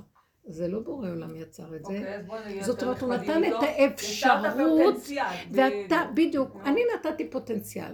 אה, יצר הרע הוא שטן, זה פוטנציאל. אתה אה, מגשים אותו, אז הוא נהיה, כבר שולט. אתה לא צריך נתתי לך אפשרות ולבחון אותך. אתה מגשים או אתה לא. ואנחנו בהפקרות מגשימים, וגם מצדיקים את התורה ומה לא. ואין לנו, זה מה ש... זאת הגלות. במידות אנחנו לא מדויקים. מענישה. למה במצוות אנחנו מדייקים? למה במידות אנחנו לא מפחדים את הסכנה אה, להתרגש מדי בדבר? איזה מין דבר זה? למה? כי, כי התורה נותנת לנו, היא חקרה עד יסוד הדעת. היא לא הורידה את הדת למידות בדרגה הזאת שנדרש על מנת שזה יהיה החלק הזה, נאה דורש, נאה מקיים. ושיהיה בין שני החלקים תיאום. אין את זה. מישהו צריך לקום לעשות את זה. זה מה שאליהו הנביא יבוא להגיד לנו, תעשו תשובה עד הסוף. עדיין, עדיין אני חושבת שאנחנו יכולים לומר לו, יצרת פוטנציאל לכאב, תגידי שזה פוטנציאל, זה לא משנה, יצרת, צריך לטפל בזה. מה שאנחנו יכולים להגיד לו, כן, לא, לא. אנחנו נגיד, אבות אכלו בוסר, שהנה בנים תיקנה. אה, זה מה שירמיה אומר, שלעתיד לבוא, לא, אף אחד לא ימות בחטאו של השני. כל אחד בעניין של עצמו. צמצמו ותחזרו למקום הזה. כי היום זה, כבר זה התגלגל, שאבות עשו ככה, ומדור לדור זה נהיה ככה. לא יהיה ונהיה יותר ככה, ונהיה ככה, ואני עכשיו רוכב על מצב שאני לא אשם לו. אבל גם זה לא הטענה לזרוק את זה על הבסיס הראשוני. זה העולם תקוע, תקוע, אין טענה. וגם לא להאשים את עצמי, אבל לא, לא באתי להאשים את עצמי, באתי רק להגיד שבטח זה לא מונח ביסוד שם, זה מונח בזה שאנחנו תחת חוק הרחבות, ואפילו מצדיקים את זה, התרגשות, מה לא נתרגש, מה זה אבא, זה הכל, נכון, אבל זה לא שווה, זה לא רמה, נכון, אבל לא כדאי לי, זה גם לא לטובתו, בוא נגיד, אם אני באמת אוהב את הצד השני, זה לא לטובתו. והנקודה הזאת לחזור ולגאול את היסוד הפנימי שלי, שעליו אני, בעצם זה מה שנתנו לי מתנה, שממנה כל אה, אה, תשועתי, שזה הכוח של השכינה שבתוכי. למה אני צריך לרוץ אחרי מישהו ולרצות כדי לקבל ממנו אהבה? או למה אני צריך אה, לפחד מההוא, בגלל שאם אני אעבור פה יכולים להרוג אותי. אף אחד לא יהרוג אותי ואף אחד לא צריך לתת לו ממה שאין לי, לא יודעת, הכל הדמיות. להישאר בנקודה, והנקודה תסדר את מה שאני צריך. והדבר הזה, זה נקרא לשוב ליסוד ולבסיס הראשוני. ואנחנו מדברים, כי כולנו בתוך הקלקולים האלה. והכאבים מביאים אותנו להתבונן ולהגיד, די, כמה אפשר. ואפילו עוד אחי נופלים וקמים. עד שבאמת, באמת זה כבר מתחיל להיות, שזה מחייב אותי. אני לא יכולה לסבול, נהייתי רגישה ברמות שאני לא יכולה לסבול. טוב, סליחה שאני אגיד את זה, אבל טוב מותי מחיי, כאילו, אני לא יכולה לסבול. אני לא יכולה להכיל את ה... זה דבילי לראות איך שאני מפחדת שהילדים יהיו חברים עם מישהו אחר ולא איתי, בגלל שזה, אז אני חייבת כל הזמן לספק את הממון הזה ואת הזה, לא חשוב מה, כדי שיהיה חברות. זה עבדות, זה שעבוד, זה, זה, זה, זה שעבוד פרעה. אז זה היה אז במצרים בגוף, עכשיו זה בנפש הדבר, אנחנו משובדים נורא. אני לכל דבר. אוסיף, זה לך, בכל ספרי המתים שלי, הגלגולים, שבאמת אנשים כותבים שם הרבה, כל המתים והמתגלגלים, שאחרי שהם מתו הצער היחיד שהיה להם זה שהם ראו את המשפחה שלהם כואבת. ורק כשהראו להם, לפעמים הראו להם נניח מה קורה עוד עשר שנים, ושכולם בסדר והכל מסתדר והם נרגעים, אז זה היה להם רוגע כזה. וקשה להם זה- לעזוב כשהם רואים שהמסתכלים אני בוכים. תמיד מחזירה את זה למקום שלא ירד אחד ואמר לנו אם זה נכון. אני אדם תכלס בסוף. כאילו, אני אומרת, יש כל כך הרבה סיפורים, אבל דבורה, כל כך הרבה אמרו לי את זה. אמרו לך את זה, אבל הם היו שם. הם אמרו את האמנת, את האמנת לספרים, אני צריכה אחד שיגיד לי, הייתי שם, ירדתי, זה עובד. את חושבת שהוא מחכה לרדת ולהגיד לך, את אותו אחד, את לא מבינה? אף אחד לא יביא לנו במתנה כלום. התכוונתי להגיד כל שכל סיפורי המתים, הם- הם משמחים, קורה והם עושים למעלה, משהו, אבל הם שטחיים. וכמה טוב להם או לא טוב להם, אני לא יכולה לאחוז בזה. זה לא... אה, זה כאילו... זה שלא פה ואולי יותר טוב להם, אני יכולה להבין מהבשר. להגיד לך ש... איך הבן של רבי יהושע בן לוי אמר, עולם הפוך ראיתי. הכל הפוך פה. כאשר... אה, אה, עליונים טמא- למעלה, כן, למטה ותחתונים כן, למעלה. טמא וטרף זה הפוך, אה, וכשר זה הפוך. טוב, זה לא... כי אנחנו בלבלנו. זה מקום אחר. זהו, אני אני רק אומרת, זה... אנחנו מחכים לאיזה גאולה. מהי לא, הגאולה? אני אנחנו מנסים לצייר אותה. גאולה. זה חירות מהאחיזות, חירות מההתרגשויות המיותרות, מהמחשבות שמטמטמות. אותנו. זה נקרא חירות, ולהיות מה? עולם כמנהגו נוהג, בסוף נהיה... איך? את המושג שסיפרת עם הילדים שלך אני יכולה להבין, כי זה כאילו משהו שמדבר עלייך. את מה שאימא מדברת שכואב לה ו- וקשה לה, אני לא מצליחה להבין איך לשחרר. את זה אני יכולה להבין, כי את אומרת, לא, זה יותר נכון, קשה. בסוף זה באמת קצת טיפשי, שבגלל הכסף שלי הם ירצו אותי, זה באמת קצת טיפשי. את המקום שהיא נאחזת, אני לא יודעת איך לשחרר. זה פחות טיפשי. כן, זה כאילו נראה לי קצת פחות טיפשי באמת. זה רק היא תדע במה היא אוחזת. אני יכולה להבין למה לא כדאי לי להתרגש. מהגיסות או מכאלה. נכון, זה כל עוד פעם יותר אני אומרת. לך את זה? אז הוא בטח אומר לך, תהיי בדרך, תהיי בדרך. הוא עוזר לי. בסדר, נו. אני אמשיך להיעלל לאט, קצת. ואת תסבלי את זה. אין מה לעשות. מעט מעט אגרשנו מפנים. לא, בסדר, אנחנו לא, זה לא שאנחנו... לא היה איזה רגע שפתאום התקשר אליי, אני לא לה, חס ושלום באה אבא שלי להגיד. התנהג בדרך שלי, ממש בדרך של רב אושר, בלי הסעיף הזה שקוראים התיוג. כותרת. כאילו הוא היה בפונוביץ' בדעה ליטאית כביכול והכל, אבל כל האורח חיים שלו רגע, והוא לא הסתובב אצל רב אושר? לא הסתובב ולא נעליים ולא... לא, הסתובבו אבל- שם. אבל אם הוא היה כאן, הוא היה צועק לך, תניחי לי. כאילו זה זה היה... לא, הוא ידע שאני. פה והוא גם ידע. אבל הפוך, הוא נתן לי... הרי. שנתיים שלוש הוא לא ידע, ואז יום אחד אמרתי לו, מה אתה מתלהב שאני הולכת לשיעורים? אתה בכלל יודע מה קורה שם. ואז סיפרתי לו על איזה שיעור אני הולכת, והוא הסתכל עליי כזה. הוא סיפר סיפור אחר בפונוביץ', הוא סיפר סיפור, אני לא זוכרת אם זה היה משגיח או הרב שך, או שאחד התלמידים התקרב לרב אושר, והוא היה חולה, והרב הזה בירך אותו, כשהרב הזה בירך אותו שאם הוא יפסיק ללכת, הוא יתרפא. וואי. כאילו, סיפר סיפור אחר. כן, הם היו נגד. הם היו נגד, אבל... מאוד לא, לא נגד. אבל- הוא היה... אבל הוא ממש שמח שאני הולכת. זה הקטע ההפוך שלו, אבל ההתנהגות היומיומית שלו הייתה נקודתית כמו זה מה בדרך. שחמותי, העולם הליטאי לא קיבל את זה. והם כן. באו לברר אצל הרב שך על חמי. חמי היה מאלה שסחבו את החבר'ה לרב אושר, חמי ואחיו, ומיד זמן. הם כאילו הלכו, הם עשו את הקבוצה של הפונוביץ' ורב אושר. אז הוא בא לשאול את- הרב על חמי, אז הוא אמר לו, בחור מיוחד, ויש לו חיסרון אחד, שהוא חוסן. שהוא חוסן. חסיד. לא, אני לא אמרתי על השיעור. אם הוא היה שומע אותך עדיין באבל, מהללת? היה כן. לא, לך, תן לי "תרדי בעיטה." כן, זה כן. זה. כן. זה היה המשפט שלו. תן לי בעיטה, תתעוררי, תרדי, תסתכלי על כן, עצמך. מצד שני הוא כאב את אבא שלו, יש לי איזה קול שם שהוא לא אה, יושב לי. אבל הוא לא הילל הרבה, הוא לא היה שם. זה לא שאנחנו צריכים, כאילו מה שאני אומרת, זה לא כן, שאני לא. מזלזלת בזה, אני רק אומרת שיש איזה את צריכה לחשוב על מקום מה אני נכונה.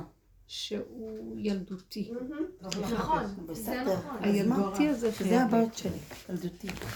אני חושבת שהגאולה תהיה כשאנחנו אה, לא נחפש שום. דבר בחוץ, וגם לא אה, נתגעגע, נפסיק להתגעגע לאלוקות גם. ולשום דמויות ושום דבר. זה וניכנס לנקודה של עצמנו, לא. ויהיה לא אור יכול גדול. זה מתוכנו זה. יבקע. צמח דוד עבדך נכון, לא למה? זה כאילו- נכון אבא שלך היה גר אצלך? היה גר אני אצלי. שהוא נפטר, כן, מה, מה התחנה הזאת שזה עבר כל כך מהר? שהוא אמר לך, אני זוכרת שסיפרת לי משהו, שהוא אמר, אמר לך שהוא הולך? כן, הוא לא, קודם כל לא רצה לאכול, הוא היה בבית כבר לקראת הסוף, אז הוא אמר, אני לא רוצה לאכול, אל תוציאו אותי מפה. אני מאוד פחדתי, כי הוא לא, הוא לא רצה לאכול, הוא לא היה דימנטי ולא שום דבר, צלול כמו אני לא יודעת, אמר, אני לא רוצה, וזהו. כאן אני רוצה לישון. פחדתי מאוד מאוד, ואחים שלי, כולנו התייעצנו שכן צריך לקחת אותו לבית חולים, אי אפשר, בלי שתייה, בלי סגר את הפה לגמרי. טוב, בקיצור, הוא היה שם איזה שבוע, ואחרי שבוע הוא ישב על הכיסא, כמו אריה, טלית ככה, וככה הוא הלך. הוא- ולפני כן היה אומר לי, את רואה את זה שם, זה כך וככה, על כל דבר, על כל אחד שהיה שם. ואז מה אני. אחרי שהוא נפטר, רגע, בבית חולים הוא נפטר? זה היום כן, לפני כן. כיפור, בבית חולים הוא נפטר? כן. נפטר בהרצוג, כן. ואז? אה, ש- לפני כיפור זה היה, יומיים, לא, אה, שום צער, אני לא יכולה להסביר את הדבר הזה. כלום, שום כן, צער. שום צער, כאילו איתנו. אה, הייתה תמונה בחדר והסתכלתי עליו והוא היה איתנו וזהו. היה שמח. שמח, וזה מה שזה היה, זהו.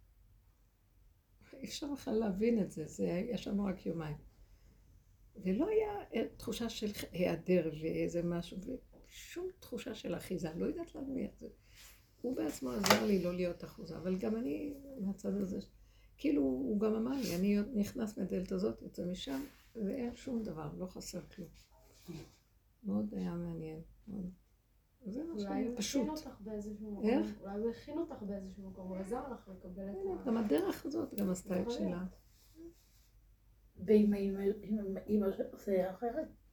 אותו דבר, הייתי אומרת שזה קצת היה שונה, אבל גם כן לא היה, היה שמח, לא יודעת להסביר את זה, שמח. תמיד בשבעה יש איזה מלאך שבא להצחיק את כולם. שם ישבו ממש, אבל שבעה. אבל פה, זה היה יומיים כאלה, והיה, הכל היה מאוד פשוט. למה היה יומיים גיא? אחד? לפני כיפור. אה, ישבנו לפני זה כיפור. מאוד מעניין, כי גם לפני שאבא שלי נפטר, זה בערך שנה קודם הוא התחיל להגיד לי, הוא לא ידע שהמילה סרטן לא הייתה על השולחן, הוא ידע שהוא חולה, שיש לו משהו בדם, אבל לא, לא הזכרנו את זה, לקחתי אותו לטיפולים, לא דיברנו, זה שלוש שנים. ואז הוא אמר לי, אני, אני הולך, אני, אני זה, אמרתי לו, אבא, איך אתה יודע? אז הוא אומר לי, יודעים, בן אדם יודע. ו... ואחר כך ממש איזה חודשיים, שלושה, עוד פעם לפני שהוא נפטר, הוא אמר לי, זה... תתכונני, זה הסוף. אז אמרתי לו, אבא, איך אתה יודע? אז הוא אומר לי, אני רואה אותם, הם באים לקרוא לי. הם באים, הם באים וואלה. לקרוא לי. כן, כולם מספרים את העניין הזה. אמא שלי אותו, אמר לנו לפני הפטירה שאבא שלה קורונה. כן, כן, ואותו דבר אימא שלי שכבה במיטה והיא אמרה, אימא רגע, עוד כאילו מעט. היינו, הוא עוד היה ואנחנו בריא לא אימא רגע, עוד מעט. כן. בכל אופן אמרתי לאבא שלי, אבא, מה, מה אתה רוצה? יש איזשהו משהו שאתה רוצה, כל הזמן הייתי קרובה אליו, אבל אמרתי, משהו שאתה רוצה עכשיו, לקראת הסוף. דיברתי איתו, והאחים שלי אמרו לי, מה את מתערבת? אמרתי לו, אני לא מתערבת. אני עם אבא, איפה שהוא, אני. מה שהוא, אני. אני עכשיו איתו, איפה שהוא נמצא. ואז אמרתי לו, אבא, יש משהו שאתה רוצה עוד? אז הוא אמר לי, אל תתני לאף אחד לקדוש ברוך הוא להפריע לעשות את העבודה. תדאגי שזה יהיה בבית ושזה לא יכאב לי. אז הבנתי שהוא יודע משהו, וככה היה. זה קטע? הכל פשוט. אבל אני המשכתי לייבב. וואי, אני הבנתי. היום הייתי ויושבת על המשבר. כן. נו, עכשיו זה נורא מעניין שהיא הולכת ללדת עוד מעט, וזה ממש קרוב ליורצייט שלה. אבל אני ראיתי חלק, זה אמרתי פחות לעצמי, זה מהפתיחה. זה חלק. כן, הכל טוב, עולם כמנהגו נוהג, גלגל חוזר בעולם. אנחנו לא יכולים להבין את סוד הבריאה והחידה שלנו. אני רק ראיתי שהשם עובד להיות קשה, כי קטנים הבית חול- ושמחים כי הבית ומודים. קברות מתמלא. אני ראיתי שהשם עובד ממש קשה. סליחה. הוא לא עובד, יש לא לו מלא. לאיזה מלאך המוות מה את עובד מדברת? קשה? לא יודעת, ראיתי ככה שהשורה הייתה ריקה, זו שורת כהנים. השורה הייתה ריקה ולאט לאט היא גם מתמלאה. אצלנו כהן. כן? אני ניסה לאימא שלי היום. הם אני רק רואים את החיים באים נבהלים. כל כך לא קדוש. אני בטוחה שהם מתים. מצחוק, כאילו, ברגע שהם לא, מתים, כן? מפחדים הראשון מאיתנו. לא לא כי זה עולים. מפריע להם. טוב, שיבוא בחלום, שיצחק מלמעלה. ואז אני אאמין לזה. אני צריכה משהו מוחשי. לא. לא, בא בצחוק. שיבוא מלמעלה שיצחק, ואז אני אאמין לזה, כי אני לא יכולה לשמוע סיפורים על אנשים. שיביא הכל איזה... לא צריך כלום. מה את צריכה? גם לא צריך כלום. לא צריך לרדוף אחרי שום דבר. אני, אני לא, אני רק רואה שזה, המהלך האחרון יהיה שקט, רגיעות, נטוע, יתד תקוע, טוב ואדמה, וללכ, ורק להכין את הגופים, הגופים. חומר. אה, עכשיו זה רק. זה מה שמצא חן בעיניי אצל האישה הזאת. היא בחומר, והיא מדויקת בחומר. כל מי שגולמי, כל מי שמה? כל מי שגולמי, גולם. הרבנית מתה עליו. אז היא לא נ- יודעת מה מצא חן נדבקת. בעיניי. כל מילה שהיא אומרת מדויקת, אבל מאיפה זה בא לה? אין לה ואין רעשים. ואין לה את הדעת תורה. אז אני ראיתי שהיא כנראה עברה הרבה מאוד ייסורים, ומשהו התפוצץ שם, הייסורים, ואז היא נהייתה כלי פשוט, בלי, אין לה לא תוספות. אחוזה. לא, משהו פשוט, מדויק ברמות. פעלתי מזה. עכשיו, אני לא שאני ארוץ אחריה, אבל אני לוקחת ממנה את החלק הזה כן. של הגוף, של הדיוק הגולמי, בלי דעת. בלי דעת, לא צריך דעת. לא צריך להיות מהתודעה הזאת של החיים שאנחנו חיים בה. אבל להוריד את הדעת- זה דרך של נפילות, קומות, כאבים, עד שאתה מגיע לרצון לא יש לסבול. אמת פשוטה קיימת כאן ועכשיו איך שהיא, בלי שמיים, מה שאנחנו רגילים, צורת השמיים והחיים כן. והמחשבות והרוחניות והשגות וכל זה, כלום, זה, זה דמיון, זה לא ברור, לא יודעים. אבל הנה, לנקודה למשל ש... אני משוגעת על גדולי תורה. יש בהם משהו ש... אבל זה לא יורד עד הסוף. אבל בדעת שלהם יש כזה דיוק שהוא לא רוחני. נכון? הוא לא רוחני. הוא מאוד פרקטי, הוא מאוד דת, בדעת הנקייה. אתם מבינים מה אני אומרת? הוא לא מתרגש, הוא לא... נשים, יש לנו המון רגש, המון סערה, והמון בלבולים, והמון הבנות, המון... עכשיו עולם הנפש הזה גם כן. הנפש היא מאוד מסוכנת. די, מספיק להעליב צריך אותה. לבעול אותה, לבעול את הנפש, בעלי הנפש, לא לתת לה. כי היא מש- משגעת את בני אדם, כולם חולי נפש. נפש, נפש. מצוין, לבעלי הרבה עבודה. זה מה שרבי מצוין. נחמן אמר, שהדור הזה זה ישועה בנפש. פשוט. אבל זה גם נכון. מה שמוצאים, נקודות פשוטות, מה שצריך לקיים, מה שצריך לעשות, בלי, הבנות, בלי הצגות, בלי יותר מדי די. הלוואי אותי עזבו ותורתי שמרו. גדר כזה, פשוט, נקי. ואז המון שטיקים וכל מיני בעיות ורגשיות נופלים, וסערות נפש וכאבי נפש. אנחנו צריכים להיות בריאים, אז החומר זה הסוף בסוף. הוא הכי נקי, הוא הכי אמיתי. החומר הנקי. נכון. ממש פשוט. אני רואה שכשאנחנו, הצמצום המוח מצטמצם, והרגשים, והדעות, וכל זה, והכל מתמעט ומתקטן. אם אני רוצה, אני שמה לב, אני אומרת לעצמי, אני, אני רוצה להפסיק עם הסוכר הזה. אני מפסיקה את הסוכר. אני יכולה, הייתי לעשות שמיניות ולא להפסיק עם הסוכר. מה, מה? הגוף, כשאת נותנת לו איזה ציווי, כשאין תוספות, מקיים את מה שאת רוצה. כן, אבל אתה חייב להיות מאוד מצומצם. זה צריך כן. צמצום, צמצום. די לרדוף אחרי המקום הזה של הפחד של הנטישה. שילכו, שיעשו מה שהם רוצים. לא רוצה, אין לך חשק לחיות יותר. זה שקר וכזב ובזבוז חיים.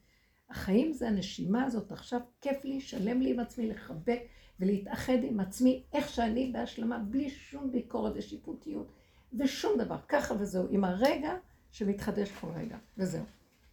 ככה לחיות. אתם יודעים איזה, זהו.